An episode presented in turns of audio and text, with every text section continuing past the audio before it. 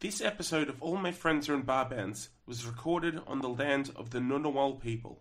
We pay our respects to elders past and present and acknowledge that sovereignty was never ceded. This always was and always will be Aboriginal land. Enjoy the episode. Bar bands.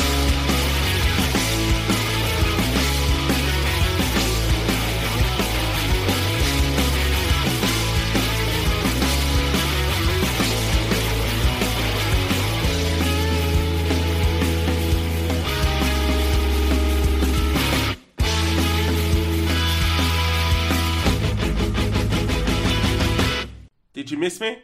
Nah, nah, nah, it's fine. It's fine. I understand. it's David James Young here. Remember me? I, uh, for a while there, I hosted a podcast called All My Friends Are in Bar Bands, and then fucking life got in the way as per. I've actually been sitting on this one for a little while. I've been meaning to get it out to you. I wanted to get it out to you last Friday, but I was so bloody sick that I could barely fucking talk. So I had that going on for me, which was really, really nice. Uh, but uh, I'm in a slightly better place now. I can actually uh, talk properly, which is a, a strong start. So we've got that going for us. Things are just moving up here at Barbands HQ, and I am very, very excited to uh, be back and sharing this one with you. This is a bittersweet one for me. Uh, this is a chat uh, with my very good friend Mr. Azim Zain, uh, Malaysian born and one time Canberra based uh, musician who sadly recently was deported from the country. Uh, he is back in Kuala Lumpur now, but uh, yeah, I went down to visit him and see him play his last show as a Canberra local for the time being back in June, and I'm really, really glad I got to be there for that. It was a really special show, uh, and Azim is a super, super talented guy. Uh, he fronts a band called Azim Zain and His Lovely Bones. Uh, also fronted a band called Elk Locker, and also played guitar in a band called Slagatha Christie. And he's been doing a bunch of other stuff around the place as well. And so I wanted to document uh, the last bit of time that we had together while he was still living here in Australia.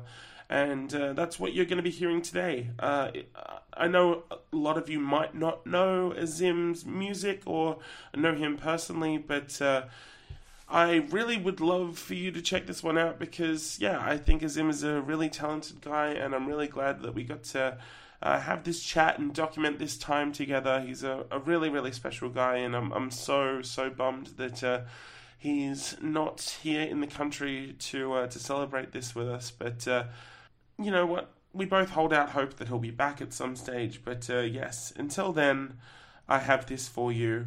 Mr. Azim Zain, today on All My Friends Are in Bar Bands. Big thank you to Azim for agreeing to do this. Uh, big thank you to the Mulgara Homestead for having us and uh, letting us use their place to record. Uh, big love to the whole Canberra crew. Much, much love to you all. I promise I will come visit you again very, very soon and we can go to 88 miles and have a fucking hell of a time together. Uh, but yes, in the meantime, please check out Azim's music. It's all up on Bandcamp and Spotify, etc. It's really beautiful stuff, and uh, yeah, I've got a lot of time for this guy, and I, I really, really hope you get something out of this episode because I certainly did. And that's pretty much it. If you would like uh, to spread the word about this podcast, then that would be massively, massively appreciated. Uh, we are on Stitcher, we are on Spotify, we're on Apple Podcasts, Google Podcasts, literally wherever you get your podcasts from, you know where to find us.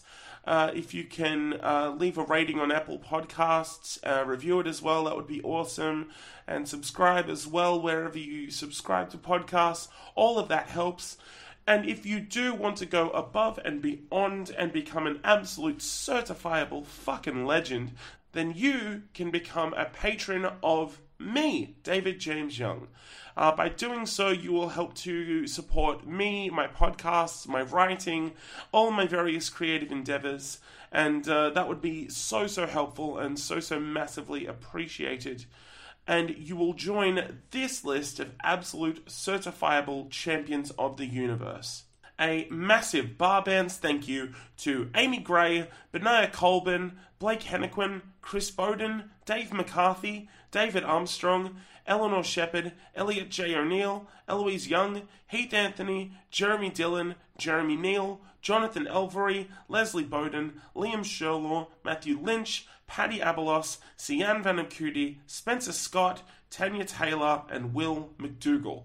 If you would like to join this list of absolute masters of the universe, then you can do so by heading over to patreon.com slash David James Young. That's P-A-T-R-E-O-N dot com slash David James Young.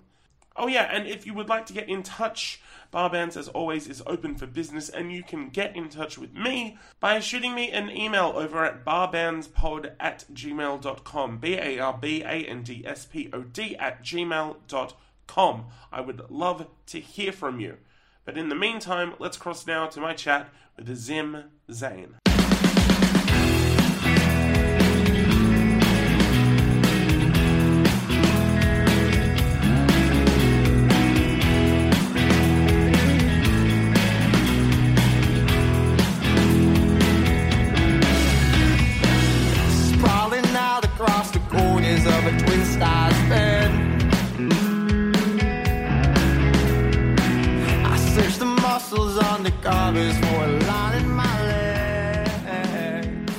Everyone, I'm David James Young, and all my friends are in bar bands. Today, I'd like to introduce you to my friend Azim Zain. Hey, hey everyone, how you going out there in podcast land? Out in podcast land, I reckon everyone is uh, responding wherever they are on the tram, on the on the train, in their car, just been like, "I'm real good, Azim. How are you doing?" I'm doing pretty well. Like, apart from like getting like booted out of the country like Yeah, in like just over a week. yeah. Like by the by the time that you hear this, uh, Azim won't uh, be here. Unfortunately, this is a kind of a farewell tour. for now. Yeah, for For, now. for, for now, yeah. Yeah. Gotta have some hope for the future. Yeah, of course, of course. Do you want to kind of explain your situation a little bit? Um, yeah, so I came here on student visa like ages ago when I was in year 11. And I've just been like on student visas for like the bulk of the last decade. And I was on, then after I finished my graduate diploma in 2017, I got a what was called like a graduate work visa, which like essentially an extension to like stay on, work, Yeah. do further study, all, all that kind of jazz. Yeah, then I was meant to apply for a permanent residency visa, so like uh, skilled migration visa. But because of like just the timing of like when I put my application in, like the points cut off for that particular visa has gone up due to like the spots decreasing as it's at the end of the quarter period, I guess. Right. So yeah, so I'm just like kind of like shit out of luck at this point. Wait, is this the kind of podcast I can swear on? Absolutely. Oh, sick. Absolutely. Yeah. I'd be offended if you didn't. Yeah. So essentially, yeah, I'm I haven't gotten my invitation to apply for the migration visa. I've I intended to apply for this whole time, which Yeah. is a bummer because it's like I'm keep I keep shooting for like a goalpost that's ever shifting. Yeah. But fingers crossed, like the points cutoff comes back down when the quarter gets refilled in the new financial year. Right. Yeah, so that's like the optimism, I guess. Yeah, sure. Yeah. Yeah. I can imagine that would be a real screw around, you know, just kind of constantly having to prove that you're just like, yeah, I, sh- I should be here. Yeah. It's in the song. Yeah. For those who come across the seas, we've found this. Like, you wrote the song and you're not letting me. It's, it's fucked, man. Yeah. Yeah, it's like it's a bit of a bummer. It's partially my own fault making certain decisions at the time and timing, I guess. But like it's I just got to do it, deal with it. Like I I guess I grew up like in a quite a religious family, so and my mom always says like if things don't work out, usually it's like for a reason. Right. And like I try to like take that on when like shit happens in my life. yeah. And I'm just like, look, maybe it'll just like lead me down a different path and like something else will pop up. Or maybe this is the path I need to go on to get where I need to get. So, uh, I don't know. Like, we'll see how things pan out in the next couple of years. Sure. Yeah, yeah, yeah. Now, Zim, how did we meet? I think we, we met at a show. We definitely met at a show. Yeah. But which one? That's the question. Yeah. Because I reckon you would have come up to Sydney for something before Yeah. you moved there. Maybe, yeah. Maybe something at Blackwire? I did go to like the. I think it was the hotelier show there. Oh, yeah, yeah, yeah. Yeah. So I went to a few shows on that tour, so we, that, that might have been around the time that we met. Maybe, yeah. Yeah. So that was like end of 2016? I Yeah. think that was? Oh, 2015, I reckon. 2015. Yeah, shit. Yeah, God damn. Been a long yeah, time. No, yeah, that's right. Because um, uh, what was the record? Goodness. Goodness came out in 2016. that's the one. Yeah, So it was between uh, Home and Goodness coming out. yeah, that's So, the one. Yeah. so because they played like one or two songs from Goodness yeah, yeah. on that tour. That I we remember. didn't know yet. Yeah. yeah. Man, that was a good run. Yeah. that was awesome. The Hotelier really need to come back. It's Right, been like long enough at this point. I fucking agree. How long had you been living in Sydney? Like, were you studying there, or Yeah, so I moved there in August 2016 to do my graduate diploma in, Yeah. in legal practice. Yeah. And I finished that in July the following year. And then, unfortunately, at that point, like, I'd broken up with m- my girlfriend in Sydney.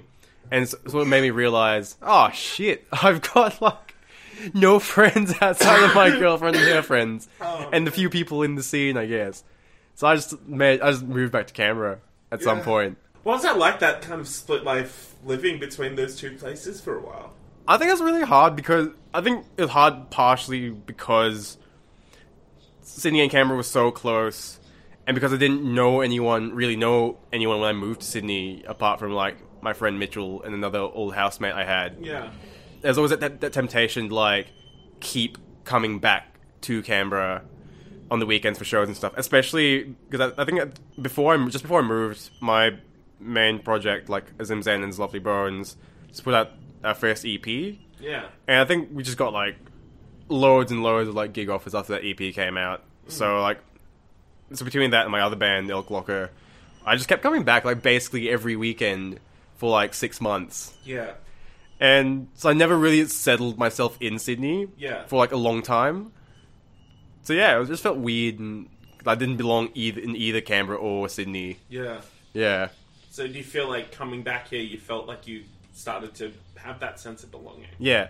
Like, even then, like, even when I first moved back to Canberra, I did, like, sort of have, like, a, a bit of an issue, like, readjusting back to life in Canberra. Yeah, yeah, yeah. And I think, and this is something I've sort of had for, like, large periods of my life, because I've been moved, like, loads of different places. I've Yeah. grew up in Kuala Lumpur in Malaysia. I lived in Adelaide for a couple of years. Like, I just, like, you slow, everyone slowly moves on, and when you go back to go see them, they might not be the same people, or like maybe they've moved on in different ways, Yeah. like without you being there. And so I think I just found that sort. Of, I found that during transition, trying to you know, I guess insert yourself back into like your friends' lives, like bit tricky. Yeah, Yeah, definitely. I begin these by tracing back the initial interest in music, specifically where it changed from being something that maybe you were watching on TV, listening to on the radio, that sort of thing, to being like, this is what I want to do. I want to sing. I want to play instruments. I want to be in a band. All that kind of stuff. Like, uh, tell me about how music kind of factored into your childhood and your upbringing. Like, and if there was any kind of switch on moment for you. my family was never very musical or artistic at all. I, I, I was definitely the anomaly in that family. I come from like a family of like pretty straight laced like white collar workers.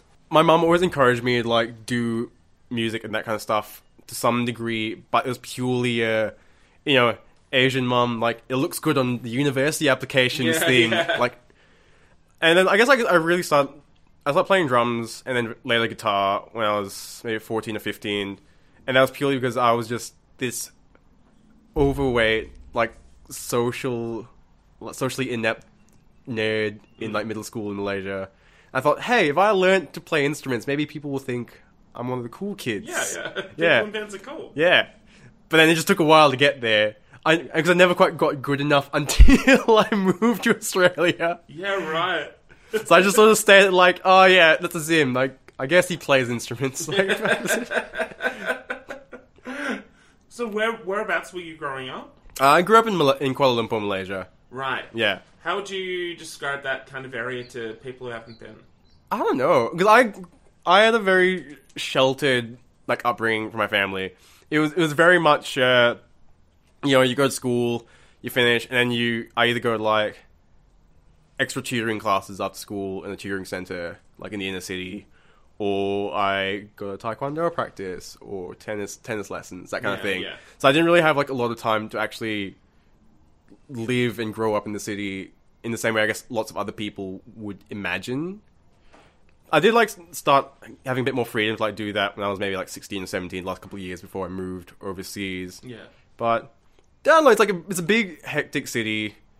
It's like probably a bit more full on than like most people would imagine in Australia because like the city sort of just sprawls on and on, and even the suburbs still get like pretty hectic until you start going like quite a bit further out. Yeah. Yeah, I don't know how else to describe the place. It's kind of dirty. Yeah. It's kind of dirty. Like public transport's shit yeah. because and because like the city is so bike unfriendly. I actually never learned how to ride a bike properly. Yeah, right. Yeah. So to this day, I can't ride a bike. Did you perform like in front of people for the first time when you were living there, or was that when you moved to Australia? I think I played a couple of like assembly concerts in school, Yeah, yeah. but that was it really. Did you ever get like stage fright or anything like that as a kid? Maybe like initially, Yeah. but I was like I started off primarily as a drummer, Yeah. so I was just sort of was able to just sit in the back mm. and do my thing, and that was fine. I think when I transitioned into like being a front person, like singing and playing guitar, that that took a bit of time like ease into. Because I was always like, I went. I always feel it's a bit bullshitty when people say like, oh, "I was this real reserved kid," and then now I'm this, the front man of like multiple bands. Like, so I'm like, oh, that's just how it panned out. Yeah. It took a while to get there, but I got there. Yeah, yeah. Yeah. so when did you move? Um, start of 2009. So because the when I finished high school in Malaysia, I finished high school in Malaysia at the end of 2008, but because the school systems don't line up properly, I had to technically repeat year 11. Yeah, right. So I had to go. So I went to school in Adelaide and did year 11 and 12 there. So yeah, 2009 is when I first arrived. How long were you in Adelaide? Only two years. Right. Yeah. Right. Well, so were you like in bands or anything like that there, or like were you kind of continuing your interest in music? I think that's where really where like the music really like sort of picked up, I guess. Because like a lot, when I was growing up in Malaysia, like the school I went to was very academic and didn't have much in way of like an arts program. Hmm.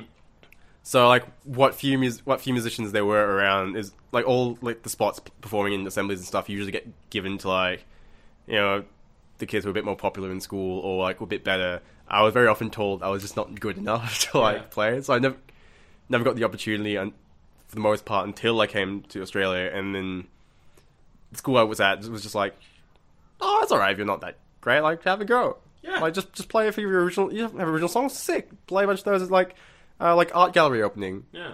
and then I just got good by like oh fuck that sounds like a bit like conceited. I got good.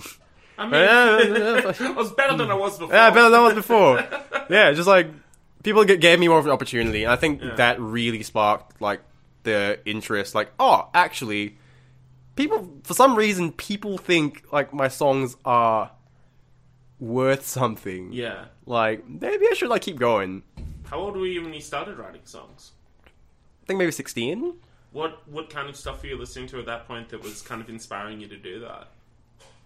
See, I listened to a lot. I still listened to like a lot of pop punk at the time. Sure. Like so, that's of like mid, early mid two thousands. Like Glory. yeah, like- starting line. Yeah, like that, so there's that, that sort of era of like emo and like pop punk and like skate Yeah, punk MCR bands. used, yeah. yeah. I was just one of those kids. Yeah, same. Yeah, um, but none of and I also like a lot because I was a huge weeb as well. I just listened to like a lot of like J rock and J pop. Oh, sure. Yeah. Yeah, so I don't know. Like none of the songs I wrote at the time sounded like anything I was listening to. I had no idea where it stood for like a long time. But yeah, What what what were those early songs like? Like, what did they sound like? trash. Yeah. utter trash. Like, I think the first band, original band I ever played in, we recorded one three-track demo that I'm so glad has faded into the ether, and I never want to hear it ever again. what was the band called? I can't even remember. Because I, 'cause I, when I moved, they actually changed the band name, and they just changed the direction of the band completely. Yeah, yeah, yeah. To like, oh yeah, we're basically like you're in Daughtry. Oh yeah, Yeah. It's not over. Yeah, that's the one. So it's basically like Daughtry, but with like Mike Shinoda esque like rap bits thrown in. Sick. So like the, the so essentially that all the weenie take all the weenie Nickelback songs that everyone hates and just add rap bits to it. And that was the dude. direction they went in. That is tight as hell. they didn't last very long doing it, but oh man. Yeah. Well, I'm glad this is how I remind you. oh man. So yeah, like we you were obviously like kicking around and playing gigs and stuff like that through high school. Kind of. Like Yeah. I played, yeah, played a couple of assembly things. There's one, the first cover band I played in. We played like a full cover set at like I think it was like a little charity festival. And there's, there's also like high school bands like just playing covers and shit. But there was also like very established like local indie bands playing that as well. Yeah, right. And that's sort of what's what first exposed me. Like, oh wait, there's like music out there that Yeah. like there's like a local scene. yeah, there's this local local scene. Yeah. What what do you remember any of those bands? There's one band in particular I remember, and I think they're still kicking around today. They're called the Fridays, Oh yeah, yeah, yeah. and, and they're like very good. I think they sort of transitioned from being like an emo pop punk band to like just being like a sort of like twee pop band now. Yeah, sure. And they're still slap. Hell yeah. yeah. Nice. So yeah, like at what point do you uh, move again? So I finished year 12, I sort of took like a six month break. So I deferred like all my uni offers at the start of the year. You were just swimming in them, just like guys, guys. Yeah, yeah. Fuck. There's Like- only so much of me to go around. There's like, I don't, I don't want to talk about like my ATAR like fucking however like seven, eight years on. Oh God, no. No, like I'm not that kind of loser. not anymore, at least. Yeah. um, but yeah, so eventually I just I ended up coming to the ANU to study like a bachelor of a double degree of bachelor of law art, law and bachelor of arts. Yeah. Um, largely because international fees, international student fees are like real stupid. Yeah. And because my parents were paying it, they they looked at the tuition in like Melbourne and Sydney, and they were like, "How is like Canberra almost like slight, only slightly more than half of what Sydney is charging?" So like, fuck it, we're sending you to Canberra. and at the time, I'm like, ah, shit. Well, but, but it panned out. Like I wouldn't change a thing. what do you remember about coming here for the first time? I remember getting. I think we, my family drove in from the airport in Sydney because they were helping me move all my stuff. Yeah. I remember just like getting into Canberra, driving down Northbourne Avenue, and just being like, "Shit, This is it. this, this is it. This, This is is grim." literally it. Because I, I remember like when we, my friends first sent me to Adelaide as well. We got because we went to Melbourne first, and then drove to Adelaide. Oh, but but then calm down. but then yeah, that come down was pretty bad. But coming from like you know like I lived back in K- in Kuala Lumpur for like six months at that point. Yeah. and then I come to Canberra. I'm like, what is this place? Fucking hell. Yeah, but yeah, for the lot. For, then I just like got on like the ANU campus and lived on campus for a couple of years, and that was fine. How did you end up finding like the the music community around here? Like, was that kind of, oh, you play in a band, I play in a band, you know? It was very accidental. It took it took me like a really long time to find like what I would call quote unquote my people mm. because I really didn't like find like the community that I'm in now until 2015 at least. Yeah. which is like rel- it's like very late on in my degree and like my time in Canberra. Yeah. I played I played drums in like a band in my second year.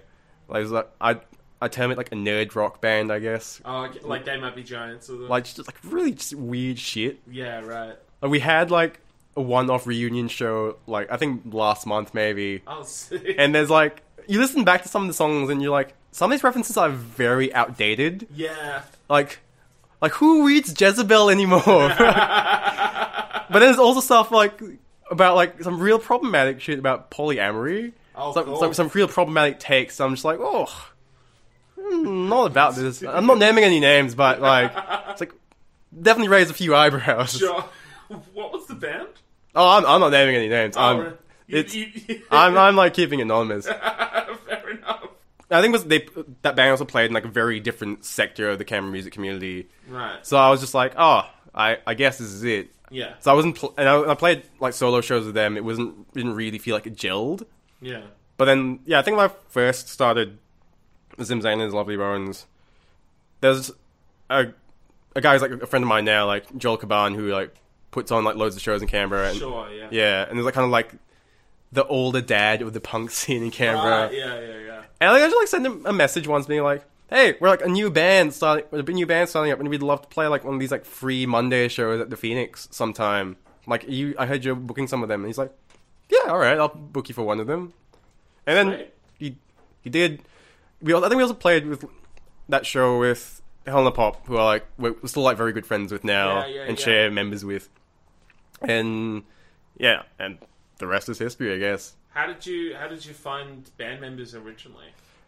So my original bass player, Will, he played in like that other nerd rock band with me. Right. So that's how I recruited him.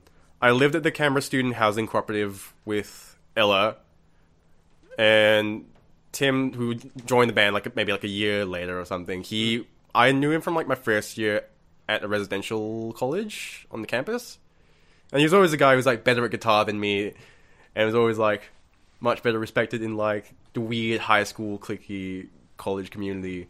But no, we just stayed like good mates the whole time, and Yeah. he's like, "I'm one in." How was your solo stuff developing, like from what you were doing back in high school as opposed to what you were doing later on? I think the main thing that was I learned how to sing Yeah, right. because initially, well, I think when I was in year eleven, I kept hearing all like, you know, I guess like all the Australians like in my boarding house talk all around school talk about this John Butler guy, Oh, great. and I'm like, I'm like, oh, who is this? And like watch the Ocean video for the first time, and then I learned the song. I'm like, oh, this is actually like pretty fun, and it just masks completely how bad I am at every at singing. yeah. So I just write like overly you can complex. make the guitar yeah, parts yeah, just make yeah. the guitar parts, make like long, overly complex songs. And I think 'cause at the time I wasn't planning on like ever really showing the songs to anyone. It's just like just for my own self satisfaction. It's fine. Um, but then yeah, by just virtue of doing that constantly, I eventually got better at singing.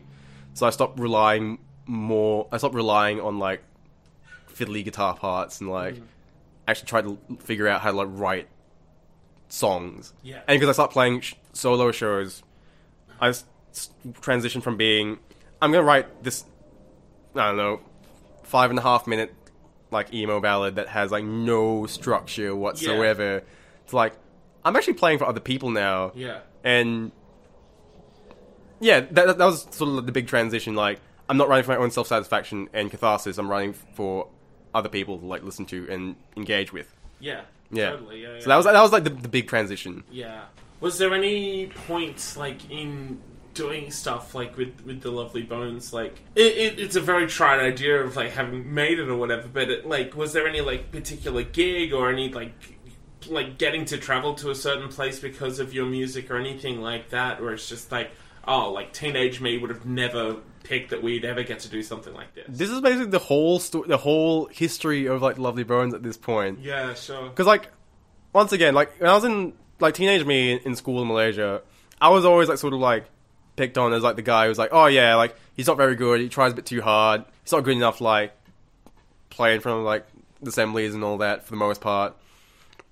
And that was the thing that like, always kind of stuck with me. So like, oh yeah, I'm like never do anything. Like at most, like playing guitar and singing is going to be a thing I do in uni to like get laid or whatever.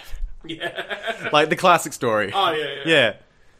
Then yeah. So like driving around the country and like I think there's a few landmark points I guess. There's the first headline show we ever did and like I was really worried about it. And then we ended up getting like hundred people to, like transit bar. Yeah. I mean a lot of it was just like me badgering mates, but yeah, yeah. but it worked, and it, just- Exactly. and it felt good. Yeah, and it's real nice and tight. Um, touring for the first time with Helena Pop was real nice. For like all the drama surrounding like well, our bass player at the time had like crashed the car in somewhere in Melbourne. It wasn't like a really a crash. He he hit like a pedestrian at the tram stop because he just didn't understand Melbourne traffic. Oh my god. And he, we just spent like hours in this Macca's in Kensington, I think. Mm. And he was just like on the phone with his like his lawyer, all the sister, being like, "What's my legal? What legal ramifications are there going to be?" And we're like, "Fuck, we need to drive to Adelaide." Like, Jesus Christ. yeah. So that was that. I think touring, going back to Adelaide, that was like real nice. It's like a nice like return. Like here I am with like my real band and my real project. Was that at the Cranker or? No, I think the first time was at the Grace Emily. Oh yeah, yeah, yeah. Yeah, great venue. Yeah, nice. Like I remember Helena Pop set that night actually was arguably the best I've ever heard them like mixed by a sound guy. Yeah, right. And everything was just like on point. Hell Incredible. Yeah, Yeah. still one of my favorite bands like to see live Yeah, totally. every time. Um, another one was like last year, and there's like a much more like personal, like minor note, I guess. sure. Like, I went because I released like a, a solo split with my friends, some Marina Mitchell, um, Vic Austin, who plays Nothing Really now, Yeah, yeah, and Jack Livingston, who's the front man of uh, Helena Pop. yeah. So we did a few shows like with that. So, and I was playing Woolly Mammoth Festival in Adelaide as well. So I did Woolly Mammoth on like the Saturday and the the house this house show for like the split on the Sunday in Melbourne. And uh, my my accommodation for Adelaide fell through at the last minute, and I was just like, "Oh shit! Like I know you what to do. Instead of say spending more money on like a hotel room or something." So I just like hit up Beck Stevens, who like I remember she, she was always like super nice to us, Yeah. like when we played with her. Um, even when I just run into her, she seems she's always super friendly. So I just like, hey Beck, my accommodation fell through. Will I be able to crash with you? And she's like let me crash in her living room, lent me her guitar and her pedals for the show, and like then like yeah, just traveling to Melbourne after that and just having a super nice house show and like a couch to crash on after that as Yeah. well. It just sort of hit me that whole like fuck traveling around the country and not just like playing shows to people who are, care about your music and singing along and like are engaged with your music, Yeah. but also like I've made friends Yeah. and like that's like the main thing, I main takeaway from like everything like It's incredible. done, isn't yeah. it? Yeah. You really find that crew of people that take care of their own. Yeah. You know? And I think yeah, I, I struggled for like a long time, like at uni, that trying to find like my people, I guess, Yeah, yeah, yeah. and just finding like this community that like branches out throughout the country. I'm like, this is rad. It's I'm amazing. I'm about it. Oh yeah. So outside of the solo stuff, like uh, you were playing in a few other bands as well. Yeah. How did those pick up? so I played in like mainly two other bands. Like Yeah. I play lead guitar in Slagatha Christie, Yeah. and that was a band I sort of joined like fairly late on after they're quite established. I was just like. I heard like one song that was new at the time, and actually has been, since been played on Triple J after we recorded it. Yeah. Right. And I was like, this band's actually like pretty sick. And I'm like, I want to play lead guitar for this band. Yeah. So I could do guitar stuff without having to sing for once. Yeah. Yeah. Yeah. That was really fun. I really love all the people in that band. Um, yeah. Fantastic band. Great family of people. I'm real sad to be leaving them. yeah. And El Clocker, I sort of started up, and it took a long time to get off the ground. So El Clocker's like my, I guess, emo-y post-hardcore, like Touche Amore, Citizen type band. Right. Yeah. Are you just singing in that, or Um, so I play guitar and sing at, at I play guitar and sang at the start. yeah? Um, so yeah, I so I started that with like our original drummer Lockie, who because I was like a I was like a me, like a mentor for like a uni first year camp, you know, and you just see like this awkward kid in like a story so far shit. I'm like, hey, I know that band. He's not really talking to anyone. I'll go be the kindly older guy at camp, just like and have a chat to him. They just messaged me out of the blue and we started the band. Then eventually, like, we played shows and played like a lot of good shows. We played like Real Friends, Iron Chic, like the Bennies, Yeah. and the Getaway Plan. Like, it's done done all right. And, Sick, dude. and yeah, just like loads of fun. Like having something a bit heavier and like learning how to scream and incorporate that into like how I write and stuff. Yeah, for sure. Yeah. For sure. You kind of like thinking about like what you're going to be doing musically going ahead. Yeah. Um. Yeah, it's. I mean, leaving the country sort of like fucked up like all like the long term plans I had because moving to Melbourne was sort of like my. This is the I'm getting my life together. Like move like I've got to move out of Canberra to like find work opportunities for, um, for like work in my in the legal sector Yeah. Because I because I'm not Australian I can't work in the public service Yeah. and which is like all there is in Canberra, effectively. Yeah. Um, so I moved partially for that, and also because I feel like I've done as much as I possibly could in the Canberra scene Yeah. with like my various projects over the years. I thought like, and I think because I, my the Lovely Bones kind of disbanded last year in a way, like it, Mm. like we disbanded as like a band, so it just became like my solo project, and all band members will from time to time like come up, come and play a show Yeah. if I ask them to. Like It's- a collective. yeah, it's like more of an ad hoc sort of like system. Yeah. Yeah. So yeah. Um and yeah, so like Melbourne moving to Melbourne's meant to be like my hard reset with like that, the shot in the arm, like that Lovely Bones project like and like sub and like by extension El Clocker as well. It's Yeah. kind of that kind of needed. Um, so yeah, last year in the last year, I started recording a full length album. Right. So this is like after like the band this band disbanded. So this is the first time it was just me and the producer, like writing everything together. Oh, so you're playing everything. Everything except for drums. So I wrote all the drum parts that, and the producer just programmed them into like the computer. Then we just had like another drummer like come in and like play the parts. Do you still play much? Um, I wish I did. Yeah. I actually just sold. I, I mean, the, the Mulgara house drum kit is like my old drum kit. Yeah, right. Yeah. And I just sold my all my cymbals in Melbourne as well recently. Now since like I got to move. Yeah, yeah. And yeah, after like playing that one off, like show with like my with my old band, I'm like, fuck, I miss like playing drums. Yeah, it's it's, fun, like it's, it's loads of fun. I played like a couple of like uni like covers gigs as a drummer, and like a couple of like uni like theater productions. I actually met Haley and Charlie from Moaning Lisa No, sure. by playing in like a uni production with them in like the house band. Oh, sick. Yeah, They're the best. yeah, been like go back like a long while, like back before Moaning Lisa was even a thing. So it's Yeah, yeah, yeah. super wild and like seeing them how how far they've gone now. Yeah. Which I I believe like they've like deserved like Oh, absolutely. yeah they've worked they've just worked and they've got the sound then they've played the game like they deserve everything that they've like they have coming to them. Fucking right. Yeah. Yeah, absolutely. Yeah, it's a it's a weird one because like you normally like I, I wrap these up by like asking like you know so you know where do you think things are going to go from here? But like even even you don't know that. Oh, yeah, it's point, a- you know, it's very up in the air. Yeah, I guess the way I'm looking at it now is I might try to like re-establish playing music in Malaysia in some way or another. Like, I mean, hopefully, if I, I mean, if I do find like a white collar, white collar corporate job, might be a bit harder because like work work life balance is like not quite what it is here in Australia over there. Yeah. I, want to keep playing music, and I think like I'll always want to keep playing music for like the foreseeable future. Yeah. So it could go like, hey, I'll keep playing music and I'll release the album eventually in the next couple of years when it's finally done, and be like, hey, this is this cool thing I've done. Otherwise, I've also thought of like, I'll put this album out eventually, and this will be like my big, like, farewell. Mm. Yeah, this is like this is like the bit one cool thing I've done in my time playing music. I have not wasted my life doing this Yeah. as much as my parents are like, "D- "Are you working as a lawyer, Zim?" yeah. So yeah, who knows? Like, I could even shit. I could even come back to Australia, like if the visa situation like pans out, Yeah, yeah. ideally, and I can just pick up where I left off. Exactly. Yeah. Come back to her. Yeah, the the world's like I wouldn't say it's my oyster. Like, like hitting your late twenties, you're like, oh man, the world's looking grimmer and grimmer. Like, Yeah. but just you gotta learn to roll with the punches, and like we'll see how where I end up. Perfect, man. yeah. All right, so we will wrap it up here, but before we do that, I ask this of all of my guests. Now it's your turn. I want to know about the best and the worst shows that you have ever played.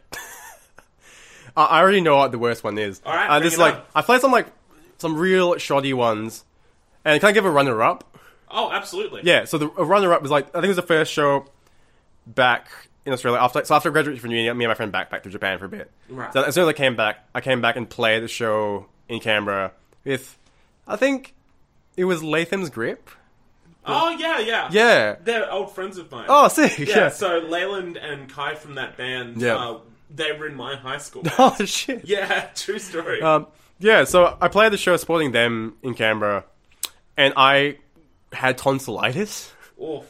I, I, I think I didn't realize it was tonsillitis at the time.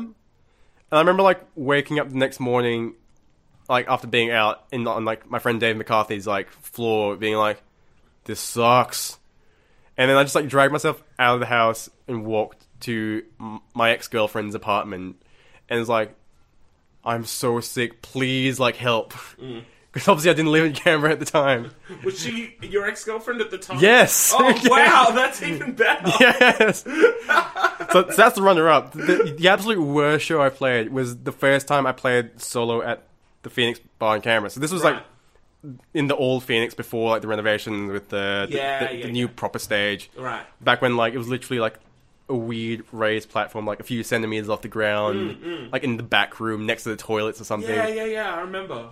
Yeah, so that was so I played solo there on like Monday, one of the free like shows that they put on on Mondays. And because I was so new to like playing that kind of that kind of stuff and playing solo, I just didn't know how to work like with fallbacks and stuff, Yeah.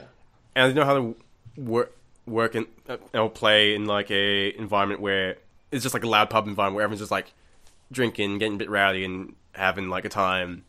Because I remember it being so loud, well, the crowd that is, that I literally could not hear what I was singing or playing on guitar on stage.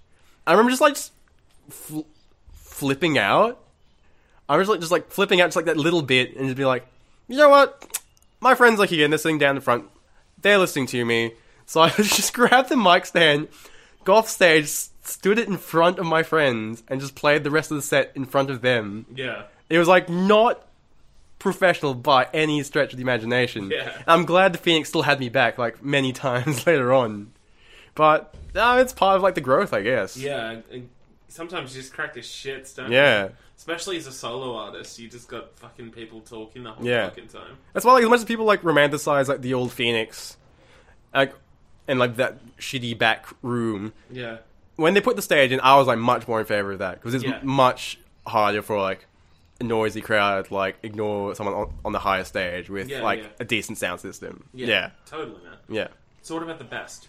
The best. Mm. Oh, e- also easy one now I think about it. It was like a Mulgara show at the start of 2017. Okay. So it was like a house show in like the old Mulgara house. Yeah. So I think. Actually, can I do a runner up as well? Absolutely. This one will be much quicker. So it's supporting for the, the Heartaches for the first time at the Oh, Phoenix. Like that was one of the tightest sets we've ever played in front of like, and the and the Phoenix was already like packed at that point, and everyone was like actually watching. So that was sick. Like, mm. Yeah. Hell yeah. Um, but yeah, best show was that that Mulgarash house show where we played in like my friend came by his like carport, and it was a show for which I called like the Bone Sauce Party. Oh yeah. yeah. so- you made your own sauce, Yeah. didn't you? So and this is- so like the first time you had the sauce was probably like that was the prototype, but now I had the recipe down and made it, and so it was like BYO jars, containers, and then pay you pay a donation and you get like to fill like that jar and container with sauce. And I had like little stickers that you could slap on it, and that's like your merch, your Yeah. your, your jar of sauce. Hell yeah. And yeah, it was a great lineup. Um, my lots of good friends in that. Uh, Helena Pop played because I booked so many shows with them. Yeah. Um, Zen Haircuts from Sydney came down because I'm like really good friends with those guys. And yeah, it was just I think and because people heard about it and people kept coming to the show like and it was like people from different parts of the music community and even from like my all like uni friends like they're like oh yeah our, our old friend Zim's playing a show in Canberra again like well Yeah, let's yeah. check it out and it just ended up being 70 people so they're just crowded around this little carport and I was just like overwhelmed by just how in- insane it was at the Yeah. time. I don't think we even played that tight, but like it just felt good. Oh yeah. And like with pe- everyone just like sort of singing in your face in that sort of real intimate setting, like I, it's one memory I'll keep for the rest of my life. For Essentially, sure. yeah. Absolutely. All right. Azim, thank you so much for doing this, man. I really appreciate it. Oh, like thanks for having me like wank on for ages, dude. Not a problem, man. Yeah. I'm glad we got to. Yeah. I'm David Jim Jones, and all my friends and lovers.